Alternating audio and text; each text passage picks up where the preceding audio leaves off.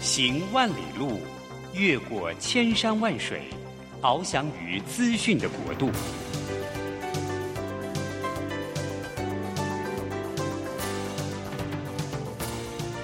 以全方位的视野，飞向更高更远的目标。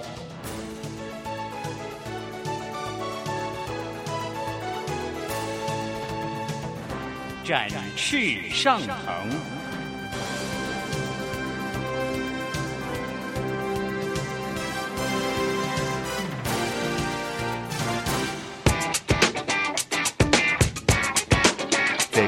改变的时代中，让我们学习用新思维、新眼光掌握新趋势，给自己一个看得见的未来。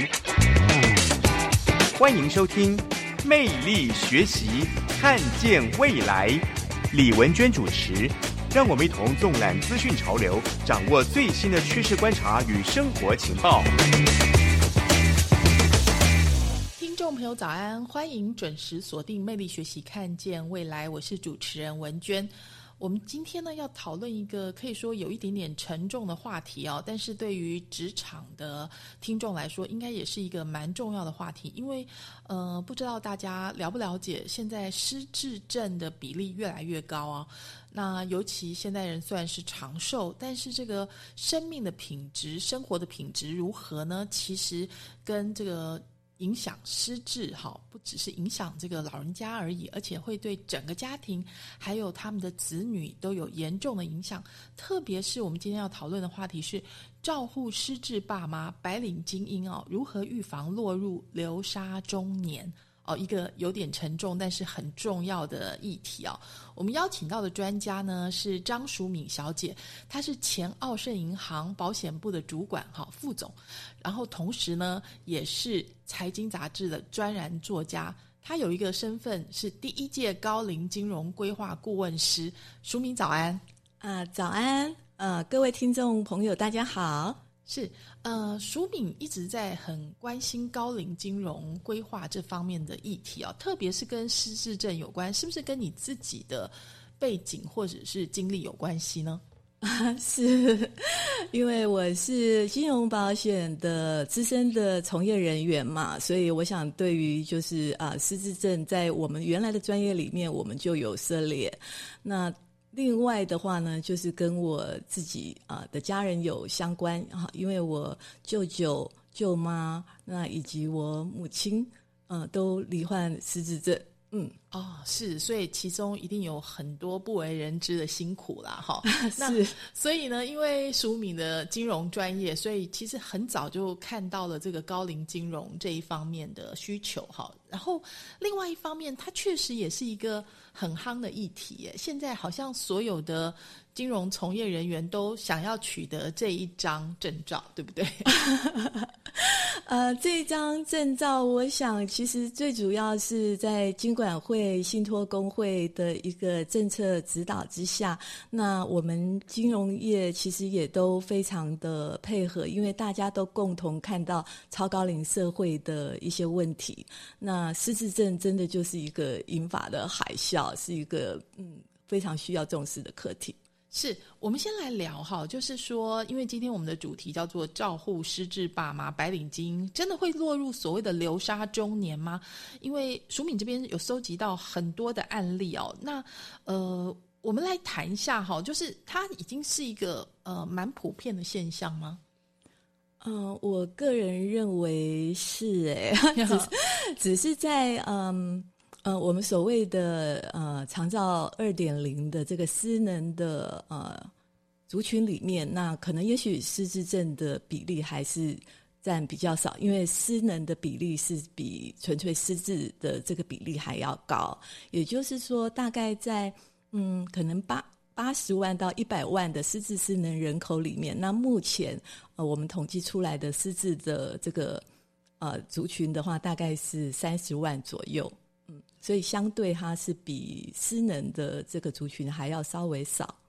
对，但是说实在的因为你刚刚用海啸，或者很多人用海啸来形容，因为我们知道失智是一个不可逆的疾病，而且它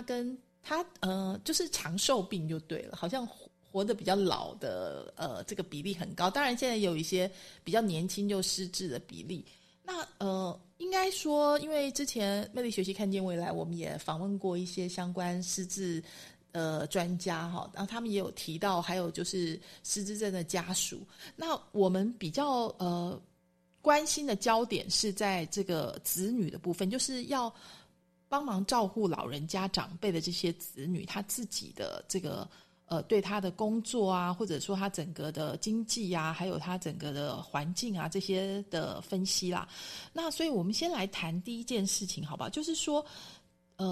以淑敏自己的例子的话，工作上是因为这样要照顾失智的爸妈会增加很多的辛苦嘛，就是不管说是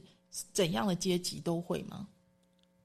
我个人觉得其实不管是什么样的阶级，或者是说原来跟长辈同住或者是远距的这样子照顾的家庭子女，其实大家都会面临到各自的一个不同的一个困难。嗯，对，就是我们要不要用实际的例子好了，像我们看到有一个70岁的父亲嘛，他就是、他的失智就会有问题行为，就是包括他在户外随意便溺啊，然后被民众检举，这个例子是怎么回事？然后他的是主要照顾者是一个独生子，对，35岁的独生子，是。其实像这样子的案例真的还蛮普遍的，如果大家有比较关心周围的朋友，或有在脸书的一些相关社团里面，就是真的会常常看到，就是说有家属反映自己的失智的长辈有这样子的一个问题行为。那因为其实失智症它其实就是会有对他的一个认知的一个能力是有影响的，所以某些失智的长辈他们的确是会忘记他们在是在户外或是家里，他其实是区分不出来那他的一个生理反应该上厕所的时候，他其实很容易就是直接在外面他就便溺了。那一般的民众不了解，会觉得说怎么会有这样的胎哥啦那可能就会很主动的去跟卫生局去检举。那这个的确就是造成就是照顾者会非常的困扰。那甚至我想有一些民众可能他基于他的一些就是很正义的理念，他会觉得说为什么子女没有把长辈照顾好，你为什么没有把他照顾好，为什么让他跑出来随便便溺？可是这个我想真的是所有失智家属子女的一个痛啊。对，因为我们常常说有所谓那个正义魔人嘛，他完全不知道别人的情形，他就会就是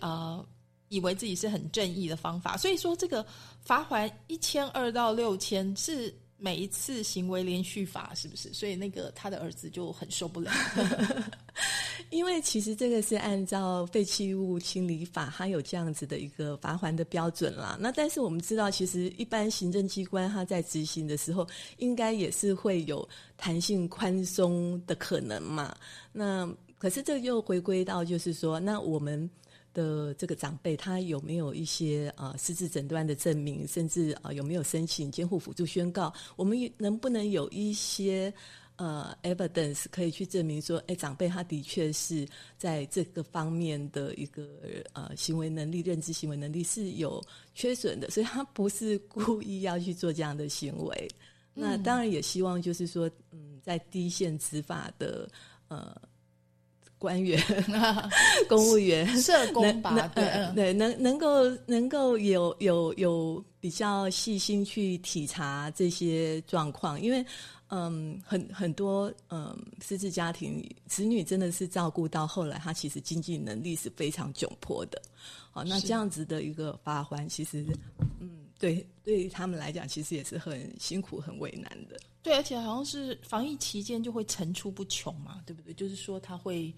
不断的，因为可能有一个人看到，接下来又有第二个人看到之类的就是如果说没有他又不懂得这个社会资源网络可能第一次遇到这样的情况，很多人都是。而且我想大部分的人应该尤其在职场上的上班族，其实工作压力已经非常大了，就说你可能在面对老板对你的要求，然后而且说实在失智初期很多人是搞不太清楚怎么会就是自己的父母突然出现一些所谓反常的现象，而且好像也蛮讳疾就医的，对不对？应该老人家很不喜欢，就是说，哎，你说我有 mental disease 那样子，就是应该有很多人都会。其实初期是真的很不容易辨识的啦。那我觉得，其实以目前来讲，即便是就是我们长照第一线的工作人员，我们说社工，甚至个管师或是照专，有些时候其实他们在去这些家庭里面评估的时候，他们也未必真的能够评估得出来，就是说长辈到底有没有失职。那我们长照 2.0 的这个所谓 CMS 多元评估量表，它评估的面向很多，可是对于失智的评估这个部分的准确性其实是比较低的啦。那这个我想其实是已经很多长照领域的专家都已经有发现，甚至立法委员其实也有提出来的一个问题。对，因为我们知道，其实以日本的例子，因为我们常常说日本就像台湾的一面镜子，而且是比较走在前面的镜子。以日本的比例来说，这个因为高龄化、超高龄社会嘛，失智症就是一个可以说是国病吧，就是大家都会想象得到的未来。好，那就是如果是以这样子来推论的话，就是所以我们现在可能还在那个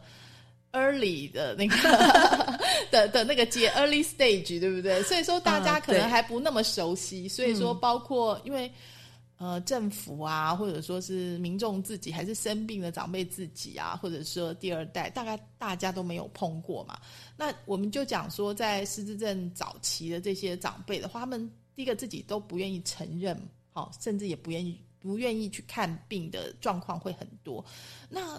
所以说我们现在这个时间点，如果子女如果发现怀疑就是父母可能有一点那个倾向的话，你会给他们什么建议？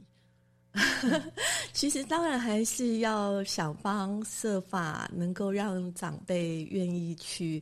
可能老年精神科或者是神经内科去做一些诊断。那要看就是说长辈他自己的一个个性的情况，就是其实通常家属是要衡量他长辈的个性，然后去去可能换一个话术，然后去怎么样去能够让长辈愿意配合去就医去做诊断，有时候甚至是以就是儿女自己要去看病这样子的一个理由去请爸妈顺便陪他去，就必须有一点半哄半骗了，需要有一些半哄半骗。我就记得有一次我带妈妈去看，其实她不只失智啦，就是。当然他还有其他一些慢性疾病，那妈妈就一直觉得我也没安诺啊，那还没看医生而且我哪看医生，医生跟我呵呵没安诺而且我觉得有的老人家他有的时候会格外的精明，就是说他有时候他会说你那带我看那医生很坏，好就是他说药袋上面开这个是什么之类的，你知道这个药其实他们有些很敏感，您应该有类似这样子的例子啊。对，而且其实因为我们今天讲就是高龄金融规划师啊、顾问师啊，其实是包括财经的专业啊、理财的专业，还有法律的专业。因为刚刚讲失智这件事情，它会影响这个人在法律上的行为的有效或者是无效。所以说其实对于高龄的人来讲，他也是他们的权利嘛，公民权啊相关的权利，所以这些事情就是中间情理法有太多纠结在一起的地方那所以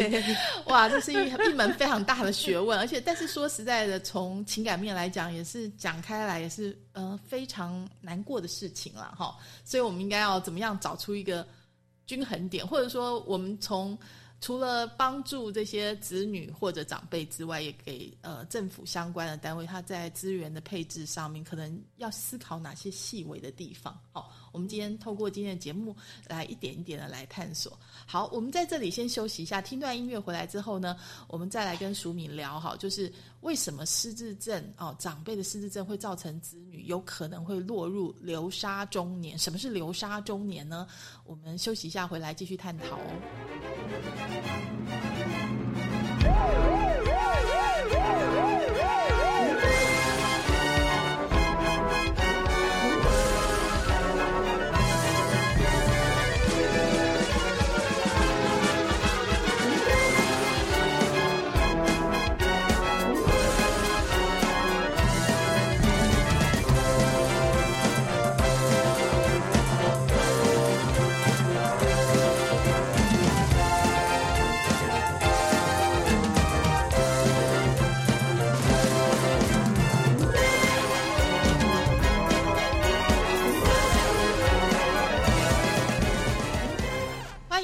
魅力学习看见未来，我是主持人文娟。魅力学习看见未来呢，我们是一个面对职场的节目啊。那其实职场的议题是各式各样，有的时候呢，说实在蛮心疼这些在做中年主管的人，因为其实呢，这个上面有大老板，下面又有很难管的这个小朋友哈。更糟糕的是呢，通常这个时间点，你的父母呢年纪也比较大了，因为其实台湾现在也是就是大家知道少子化嘛，所以其实奉养父母的责任，当然可能不是在唯一的独生子女身上，可能平常就没有住在一起，可是久久回去见一面的时候，发现父母怎么变了，或者觉得他是不是可能有所谓失智的前兆。所以今天我们邀请到的淑敏，张淑敏小姐呢，她现在是这个第一届的高龄金融规划顾问师，同时也是财经杂志专门针对高龄金融跟这个失智方面的专栏作家。那他很关心这个话题，我们先请教一下淑敏，就是刚刚文娟说的这种状况，是不是大部分这种失智症长辈的家属会面临的第一阶段就是这样，就是他们突然发现爸爸妈妈变了，还是说有一些迹象？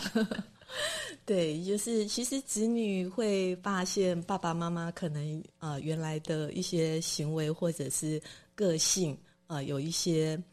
不同。那以我们家为例，我想我们算是一个我们算是比较早察觉的，因为我们跟妈妈的关系很好。那妈妈对，因为淑敏会讲到自己家里的事情会比较激动。我们其实大家可以想象一下，就是说淑敏本来是这个外商银行高阶的主管副总而且是就是学经历都非常非常的优秀哈，就是女强人啦。可是我也想要请问一下，为什么这件事情发生的时候会这么难哈？就是说，因为我们不是说政府有很多资源嘛，那你们也有经济能力可以请人来照顾啊，那到底这个辛苦的地方，可能要一点一点的让大家理解它是如何影响，或者我们不要用你的例子，我们用其他人的例子来讲好了，好不好？我们先来讲啊，就是说，所以我们刚刚讲流沙中年这件事情，它是如何影响工作嘛？好，就是通常爸妈他自己不知道，对不对？就是他会一直打电话给你。就是打电话给那个要工作的子女，所以这件事情对，这是其中一款或者随便赖这样子。那如果你不回的话，他们会怎么样？就是有这种例子吗？对，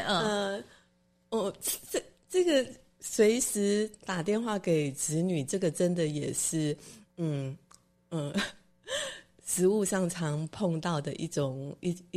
失智父母的一个行为啦。那特别是就是有一些失智的长辈，他可能有一些他真的可能有一些被迫害的妄想症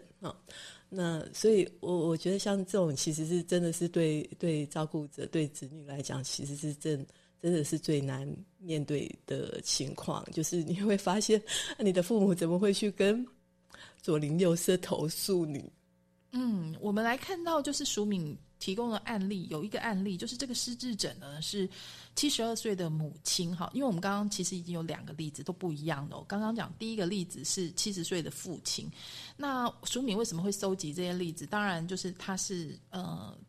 非常关心这个议题之外，他有写过相关的论文，所以也收集到非常多，所以都是真人真事，当然我们把姓名隐去了，但是就是真人真事。那我们刚刚讲第一个例子是说那个70岁的父亲会便秘嘛，然后他的主要照顾者是独子，是35岁的独子，那结果他流沙中年的困境是说，我想这样子女朋友应该不敢嫁给他吧，所以就跑了。那工作没了，怎么会这么严重呢？就是那刚刚就是因为就是长辈他可能常常会有一些状况嘛，他在失智初期他还可以出去游走啊，出去游走，然后有一些问题行为被检举，被警察打电话来。所以这个都会影响到就是说子女的一些工作，那常常可能就是一段期间之后真的就身心不堪负荷，那当然就是只好离职，那离职之后当然接下来的就是面对经济的问题，那同时对，就是长辈他的一个可能需要24小时看视的这样子的一个需求，对家属来讲真的是很沉重的一个负荷，经济上也是负担，精神上也是负担。那现在不是有所谓的日照中心，就是尤其失智好像那个评分是可以住进去的不容易吗？对，其实日照中心我觉得真是长照 2.0 的一个很好的一个服务，它是 ABC 里面的所谓 B 级的一个提供的一个社区服务之一。那可是日照中心当然它目前的各县市的数量还是有限，那同时在日照中心里面其实并不是每一个失智的长辈他都愿意去，或者是说他去了那日照中心就愿意收所以这个其实就是在现实上就是说虽然我们的资源也不断的，我想政府也非常努力的不断的在布建这些长照的资源，可是在实务上面就是还是会有一些失智家庭他会觉得可能就是没有办法真的解决到他的一个问题，因为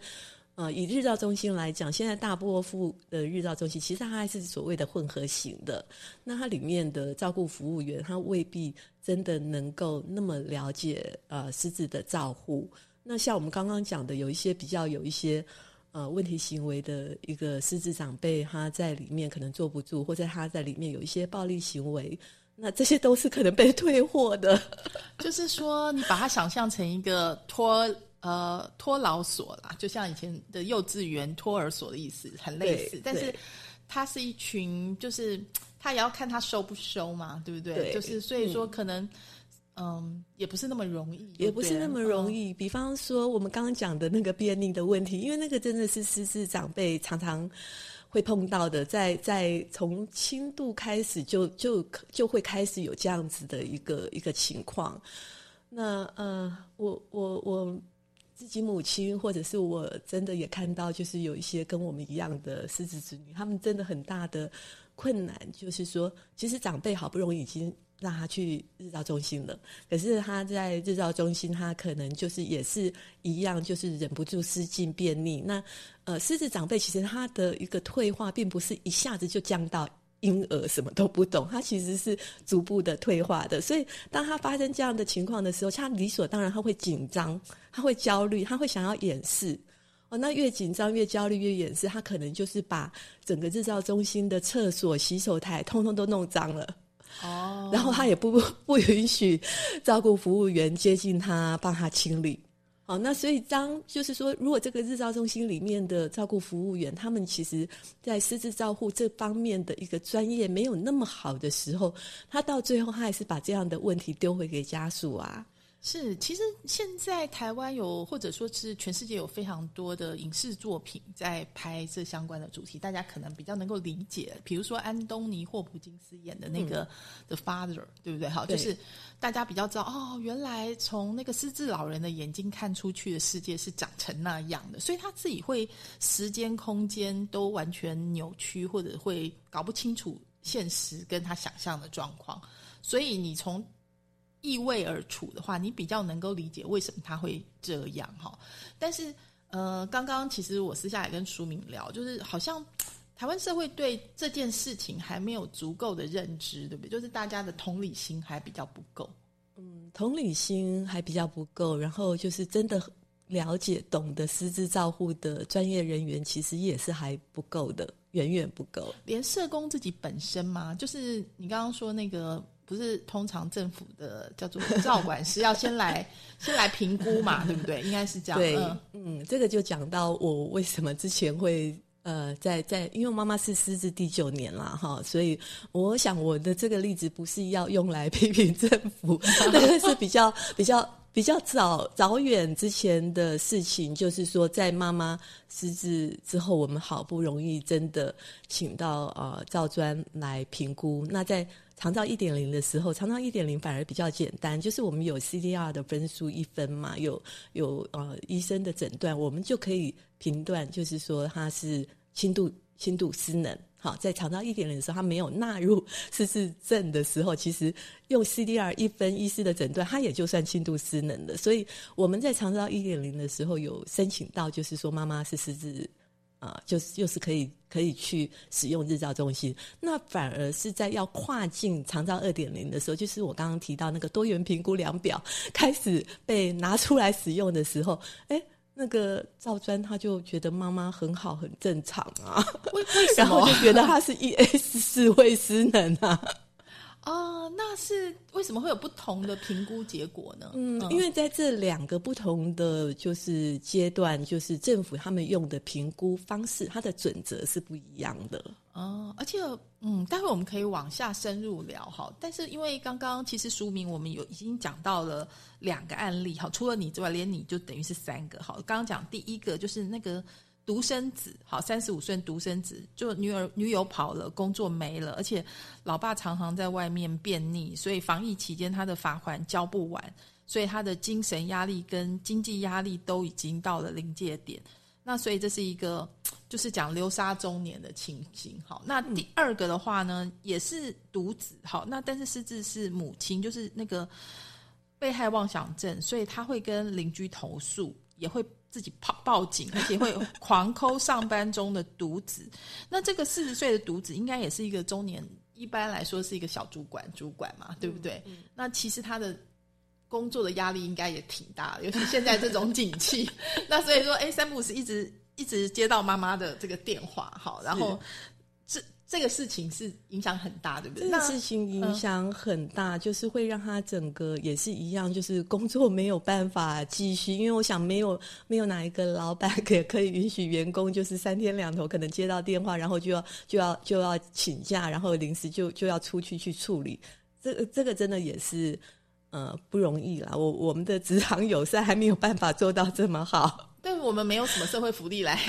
你说育婴还有育婴假，对不对？没有这个长照假，对不对？就是对，有一些人民团体有在倡议长照的这个照顾安排假，可是这个就是还没有到能够立法的一个阶段，就是还在倡议的阶段。那刚刚讲说在工作上，其实对于人格这件事情也蛮影响的，因为其实失智的老人家有被害妄想症，就是他会抱怨的对象是跟他最亲近的那个人，常常他可能还会跟住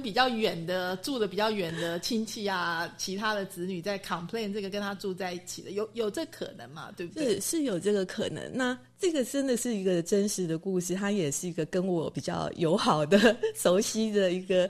第一线的居服员告诉我的故事。他因为他直接服务这个个案，他说他一开始他也以为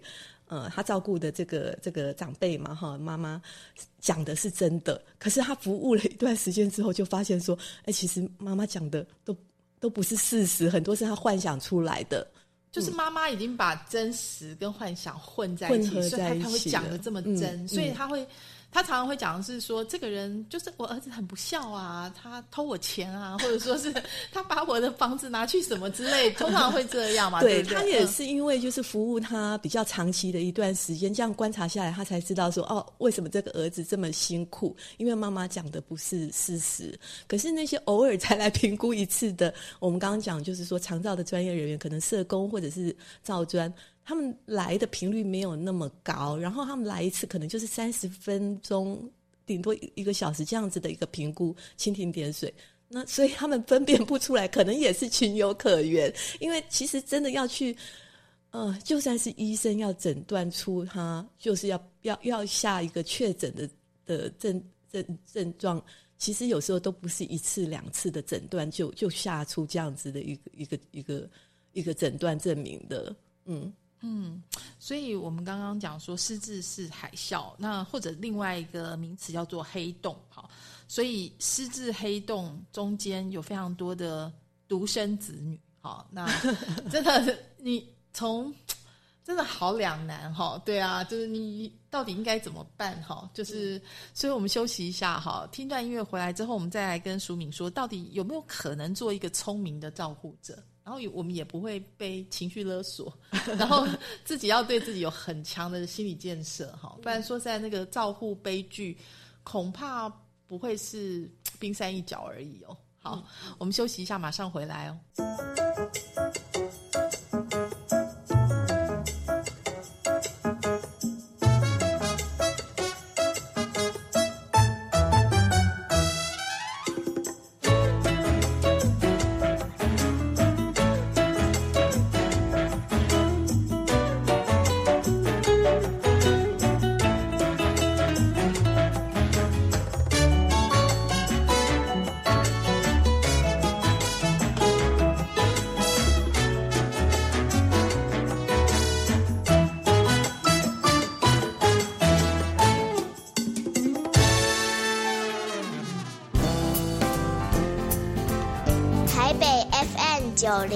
9佳音广播电台，桃园 FM 104.3 GoGo Radio， 宜兰 FM 90.3 Love Radio， 这里是佳音 Love 联播网，精彩节目，欢迎继续收听。欢迎回来，魅力学习，看见未来，我是主持人文娟。今天我们专访的是财经杂志的专栏作家张淑敏小姐，她本身呢是高龄金融规划顾问师，同时呢也是非常关怀失智症跟长辈还有这个照顾者的这个专栏作家哦。那淑敏这边我们知道大概是几年前开始，媒体就用失智黑洞来形容台湾面临的高龄海啸。它的为什么叫做黑洞有几个原因，对不对？是，我想其实有经历过的这个失智家庭都会觉得媒体形容的非常的贴切。好，那因为不管是即便是像我刚刚介绍说，我是金融保险业，因为我对失智症这样子的一个疾病有一些认识。好，那因为之前长辈其实舅舅舅妈他们比较早就失智了，所以我是有在关注这个议题。可是等到真正妈妈失智的时候，我才发现你之前的一些知识认识都是远远还不够的，还要学习的非常非常的多。然后你就在跟时间赛跑，要去学更多的怎么样如何能够把妈妈照顾得好，然后去探寻当时就是我到底有什么样的一些可能政府的公费的资源，那甚至我愿意自费，那可是自费的资源我在当时其实是很困难去找到这些的。因为刚刚我们也有谈到嘛，就是1.0 的时候比较单纯，现在 2.0 反而比较复杂，而且感觉上好像就是我们用例子来说好了，其实刚刚我们不是就在讲说这个有一个失智的阿嬷哈，她一直报警嘛，控诉她的儿子虐待啊，就她的儿子连工作都做不下去了，就是她必须要把她送去住宿机构，但是因为她没工作了，所以其实那个住宿机构的钱还要保证金还有月费都不不少钱，对不对？他自己可能没有钱啊。对，不少钱。那这个我觉得也是就是一般失智家庭子女会面对的一个问题，因为我们的长照政策是鼓励居家服务，然后日照中心的这个所谓的在宅安老的这样子的一个社区服务的模式嘛。那所以我们的补助就是偏重在这方面。那如果说这个长辈他继续使用居家服务的话，那可能按照他的一个身份别，那如果是低收入户是全额补助，那长照中低收入户是可能自费 5%， 那一般户自费 16%。 那所以表面上看起来，如果他使用居家服务，他的负担应该很轻，比较轻啊。那可是就是不是所有的情况他都很适合就是使用居家服务啊。比方说这位独子他妈妈有这样子的一个问题行为，那他们虽然住在一起，可是他要继续使用这个居家服务，然后一边照顾妈妈一边工作，其实他是很难在这样的情况之下维持身心健康，然后还能保有他的一个工作收入的。那以这个情况，他是其实是更适合就是说可能到专业的我们所谓的机构，就是24小时的这种住宿的这一种。可是目前长照 2.0 他对于这样子的机构，他是没有在我们刚刚讲的这种社区服务的补助里面的。就是说长照 2.0 补助就是社区服务，或者说是就是居家来照顾，可是居家照顾他可能也没办法24小时，他没有办法24小时，所以是按照他核定的额度里面，这个额度换算成他可以使用多少项的服务。还不见得是时数，因为现在已经是按照服务项目来换算额度，不是长照 1.0 的时候是用时薪计，所以其实换算成那个额度，也会觉得那样子的一个照顾，其实真的是杯水车薪。所以说句话实在话，就是说基本上它是很 partial 的，就是很零碎很片段的。你如果想要照顾的好，甚至不会影响到你自己现在的工作的情况下的话，你自己最好要做好准备，对不对？或者说就是你父母的钱有没有办法拿出来做这个老年的照顾这件事情，可是感觉好像也蛮难的， 对不对？就算大部分台湾人的资产都是在土地房地产上面，那土地房地产就算没有贷款好了，那老人家也通常都是不肯动的嘛，对或者现在不是银行一直常强调什么以房养老用房养老，可是实际上的案例是很难很难的，对不对？对，因为基本上以房养老其实是我们高龄金融定位成高龄金融的一个商品，很重要的一个商品。可是它之所以在目前推广上面还是有一些阻碍的地方，最主要是因为它本身银行它承贷它申请的审核的这些资格符合资格条件，其实它就有一些限制，所以并不是那么容易不是那么容易一定就是我们想要申请那就符合这个资格。那再其次就是说，如果我们房子是在父母的名下，可是结果父母已经有失智症了，那这样子要再去帮他申请这个以房养老的话，那当然已经失智症的这样子的长辈他是没有行为能力，就是银行它是不会直接去跟一个已经失智症的长辈签约的，所以它从法律的程序上面来讲，它就会要求子女是应该要先去帮这个长辈去法院申请这个监护辅助宣告。可是监护辅助宣告其实法院也那么忙嘛，所以这个程序流程一走下来，但是他最起码就可能半年，那半年可能还是情况比较好的。如果说家中的一些子女比较多一点，或者是情况比较复杂一点，其实不是那么容易可以走到就是说法院裁定的这个流程，所以是真的很不容易。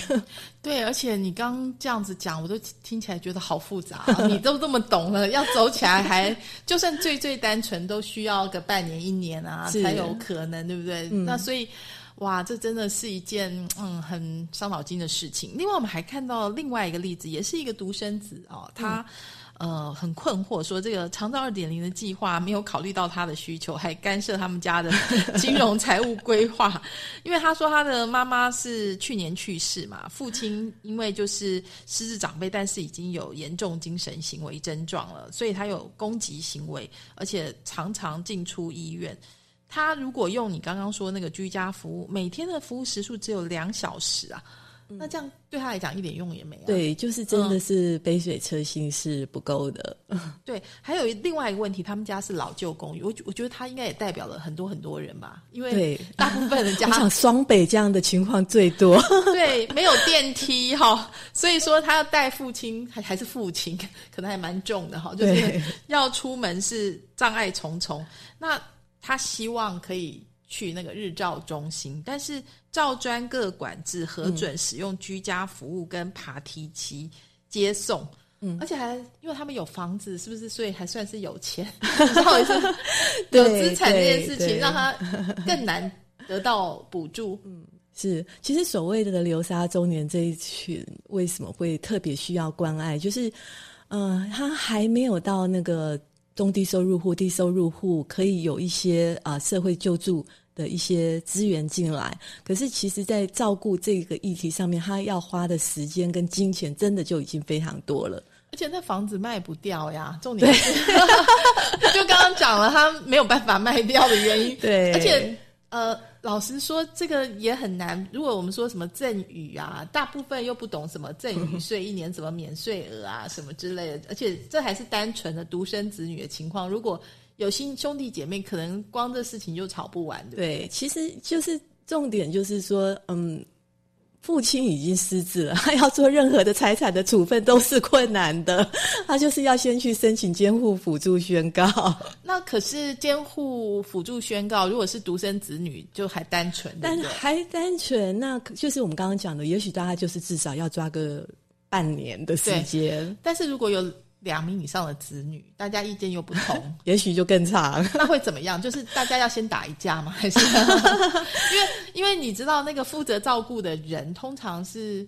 可能经济比较弱势的，有可能才会来照顾嘛，对不对？因为那个经济比较强势有钱的，他们就是我出一点那个钱你来照顾，可能会是这样，或者说有人没有责任心啊，就不管你这样子，也有可能。可是在法院上面分财产的时候，大家又是一视同仁，对不对？是，其实在刚刚讲申请监护辅助宣告的这个时间长短，就是如果真的就是子女比较多，然后意见不一致，没有办法推派出一位共同的这个监护辅助宣告人的话，那通常就是法院他自己就会去依照职权去审定嘛，那中间可能也会有包含可能家事调查官或者是社工的介入来做一些访视，来看看到底谁是能够维护这个受监护辅助人的一个最佳利益，那这样子的时间当然就会更久。那有时候就是法院他真的也不是有时候啦，我想通常就是说法院如果觉得家属推派不出来的时候，他比较常做的一个裁定就是共同监护嘛。对，反正这比较简单，共同监护你们互相监督哦，就等于没有判继续吵这样子对，因为法院裁定之后，法院当然更没有这个人力去 follow up， 就是说这样裁判了之后，那这个受监护者他的一个被照顾的情况到底好或不好，这个就其实就是超越目前我们法院的能够再去帮忙照顾的一个范围，所以会比较为难。哇，头好痛哦另外还有我们刚刚讲到家里有房子，有一个老房子这个很麻烦的事情哈、哦，就是可是据说呢，我们的社工还会说你是不是干脆卖掉房子送长辈去机构住宿，所以让这个独生子非常的生气，说为什么长照 2.0 计划没有考虑到他的需求，还要干涉他们家的金融财务规划叫他卖房子对，我觉得这也是就是长照人员在第一线服务的时候，就是在沟通技巧上面可能也许也有需要在在精进的地方啦。我相信可能这位社工人员他是出于好心，因为像这样子独子已经照顾到精神压力这么大，然后父亲又常常进出医院有精神行为症状，他应该会被判定就是一个比较属于高风险的这样子的家庭嘛。所以社工会这样子的建议，我相信他也是本质就是希望这个长辈好，希望志宏能够有好的一个继续生活工作的回到正轨的一个空间。我相信他是好意，那就在这个 case 里面，我想他应该主要就是可能沟通不良，然后再加上就是说也许社工在卖房子这一点，就是也许他没有考虑到，就是说有没有可能是用其他的以房养老或这样的商品来解决。我觉得至少不要让这个子女觉得那么好像那么武断那么独断，就是好像只有这个 solution 嘛。因为其实卖房子它就是一个很重大的一个财产的一个处理，它到底要卖不卖，其实他们可能考虑的面向是很多的。对，其实我觉得刚刚聊到现在，我们发现因为它太复杂，所以它牵涉到的法律的议题，好，包括社工的议题，包括这个医疗照护的议题，那偏偏每一个人可能都是从他片面那个角度去处理这件事情，然后所以或者这社会福利的角度都是很片段的。是不是应该要走一个全人的角度，全案考量啊？有没有这个可能？然后就是聪明照护这件事情怎么样才可能真正的达到，因为包括对长辈的福祉啊，或者其实我想他是一整个家都被拖进这个黑洞里面，所以到底有什么方法让光照进来？我们休息一下哈，就是刚刚讲到这么多的问题，那节目最后一部分我们是不是讲一下就是可能的光的方向会有什么？好，我们休息一下，回来再继续讨论哦。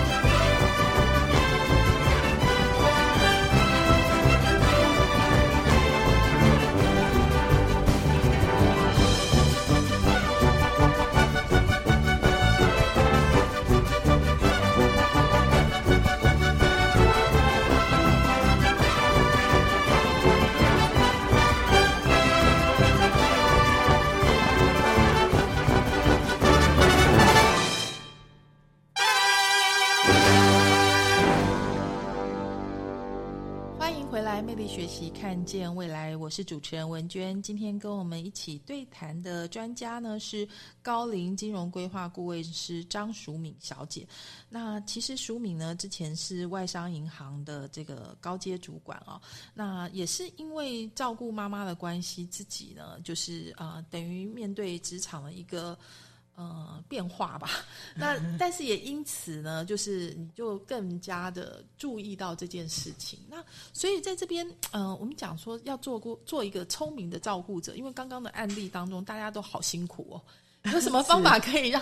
让这件事情不这么辛苦？你给大家的建议是什么？好，我想就是给独生子女的建议，其实最主要还是一些在观念在心态上面，我们要自我鼓励。好，那第一点的话，就是因为独生子女，我们已经没有其他的手足可以来跟我们轮替嘛，所以在这样子的情况之下，我们优先照顾好自己的身心健康，这一点我想就是特别特别特别重要的。好，因为如果我们自己身心健康都已经受到影响的话，其实长辈是不可能得到良好的一个照顾的，所以其实这个是所有的这个家庭照顾者都应该要给自己的一个心理建设，但是特别是独生子女，因为你没有援手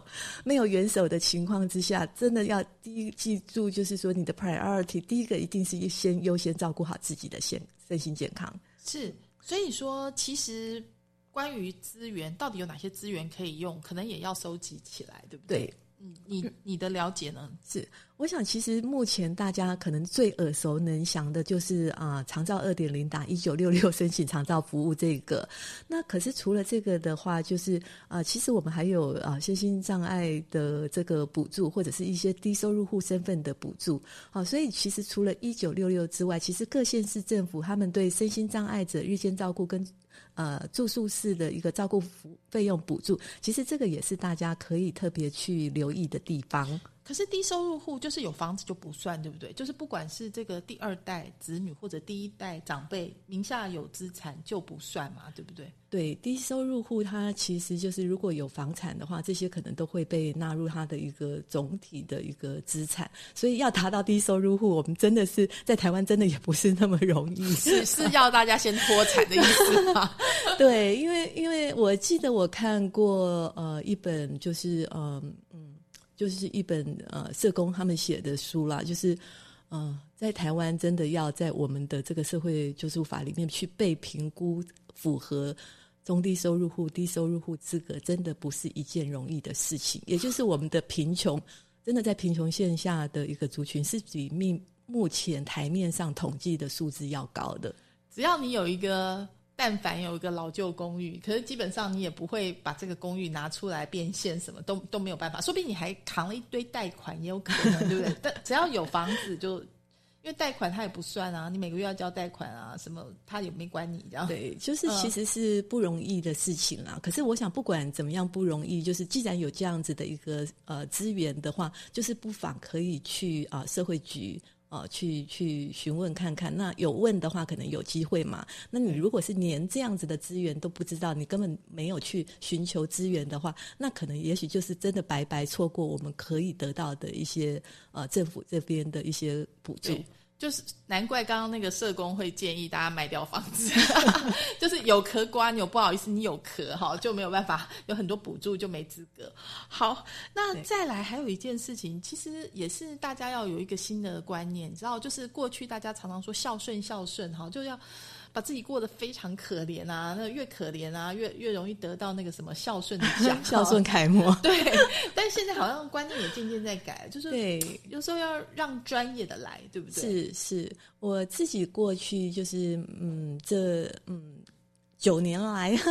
我觉得我受惠最多的当然就是也是目前家总他们在倡议的这样子的一个观念。因为我们学习怎么样的失智照护，我们要当一个聪明的照顾者，我们去善用这些资源，可是不必然一定是要自己24小时亲自照顾。好，那政府有这些资源，就算是再怎么样杯水车薪，可是还是要懂得去使用啊。那如果没有跟长辈住在一起，现在远距的照护工具、远距的视讯，这些科技其实非常的便利，非常的好用。那这个也是就是说可以搭配我们的政府资源跟我们自己的资源，还有就是如果行有余力，我们是还有一点点经济上的能力的话，可以搭配一些自费的一个资源的话，就可以把长辈照顾得比较好。是，所以说其实自费照顾是可以更好。那说实在，有时候自己有钱之外，长辈可能他也有些资产。说实在的，就是留到天堂嘛，也留到天堂也用不了，对不对？就是用在自己照顾自己身上，但是要透过什么样的方法，比如说跟银行的安养信托啊，或者是相关，但是说实在，大部分人对这一块都还没有概念，或者说真的要坐下来好好聊哈，就是资产怎么样传承啊，什么，就是才不会让那个照护者跟被照护者大家都有满心的怨怼对，这应该可以做另外一集，怎么样去提前超前部署而且说实在，这个事情就是要倡议嘛，就让人家晓得说它的完美的一种解法是什么，而不是说一直互相这个猜忌。好，就这件事情也会很影响哈。当然大家出发点都是爱好，然后因为毕竟有血缘关系嘛，好。可是说实在，这个常常大家讲照护悲剧的产生，尤其我们最近也看到很多社会新闻嘛，就是真的那个照护者会恨那个被照顾者，对不对？那尤其是失智症的部分，是不是一定要时常的记得，除了记得说他是我最爱的人之外，还要记得他真的是生病了，不是故意的。对对、对，其实真的失智者是生病了，不是故意的。我最后的一点建议是一个很好很重要的一个提醒，因为我觉得其实常常我们在照顾的过程里面，难免就是一定是会在压力很大的情况之下也会有一些抱怨，可是回过头来真的要记住，就是失智者他不是故意的，他真的不是故意的，千万不要去想说他就是可能之前的个性或者是怎么样或我觉得要把这些东西先抛到一边，他现在就是生病了，不管也许他以前也真的是个性不好 ，maybe 他以前真的也许就重男轻女，或者是也许对子女就是没有那么一视同仁，可是先把这些东西都忘掉，先抛到一旁吧，反正他现在他真的就是失智了，他真的就是不是故意的。那人生真的没有过不去的坎，就是要记得要对外求援。是。我相信呢，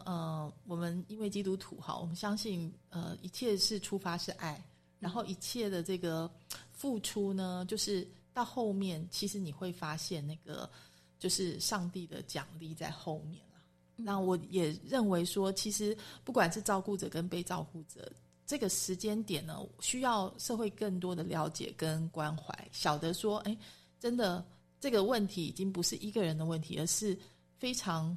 主流可以说是大家将来都要面对的问题。那所以我们多一点关心，其实也是关心我们自己，因为整个社会安全体系只有越稳固，那我们的社会问题才会越少。好，今天非常谢谢淑敏来到魅力学习看见未来，那也希望今天给大家看到这么多辛苦的例子，他们接下来会有更好的这个资源还有制度，让他们不再这么辛苦。好，也谢谢听众朋友的收听，我们下周同一时间空中再会了，拜拜，拜拜。